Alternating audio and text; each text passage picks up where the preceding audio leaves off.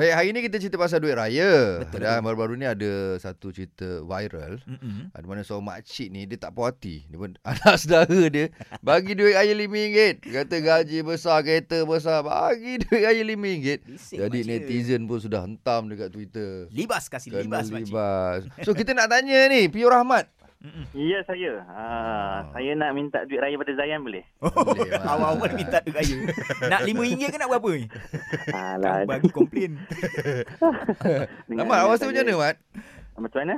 Hello? Awak rasa macam mana dengan Hmm. makcik yang Oh, okey. So, baik. RM5? Pertamanya, saya nak menyeru kepada semua orang sebelum hentam kepada makcik tu, sebenarnya cuba jujur dengan diri kita. Kita pun dulu pernah je mengutuk orang lain bagi duit raya sikit kat kita kan. Nah, kan? Cuma, cuma dulu kita ni skala tak ada media sosial. Ah. Dulu kita kutuk-kutuk dalam kereta, kutuk-kutuk balik rumah. Yes, yes, tengok yes. maksu kita, tengok makcik kita bagi RM5 je. Dulu betul tak? Ada Betul kan? betul betul. Hmm. Ada je. Cuma, Betul? Cuma cuma nak kata sekarang aib ini dia dah naik satu lagi tingkat namanya aib ini tersebar luas sebab itulah Nabi kata akhir zaman nanti Hmm. fitnah aib ni dia tersebar dengan melatanya seperti mana api uh, membakar hutan ataupun api membakar membakar tempat. Oh, Melaka ni, merebak. Hmm. Jadi para sahabat mungkin dulu tak apa bayang macam mana fitnah ataupun aib ni tersebar macam tu. Mm-mm. Sekarang kita dapat faham melalui melalui media sosial lah. Mm-mm. Jadi Hmm. inilah bahayanya media sosial. Hmm. Inilah impaknya besarnya uh, fitnah melalui alam maya ni. Jadi sebab itulah kita kena gunakan alam maya ni dengan baik kan. Hmm. Jadi itu first lah. Keduanya pasal uh, duit raya ni. Duit raya ni bukan kewajipan. Nak Hmm. wajib minta nafkah lah kan. Minta kat suami lah. Hmm.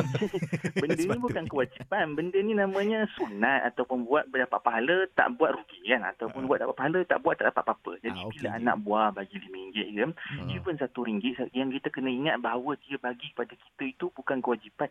Jadi bila dia bagi walaupun sikit kita Hmm. kena hargai, kena hargai. Ah. Sebab seperti mana biasa kita ingat la in syakartum la azidannakum. Hmm. Kalau kita tak bersyukur Allah tak akan tambah. Hmm. Jadi syukur yang pertama syukur banyak-banyak sebab masih lagi jadi ingatan pada kita.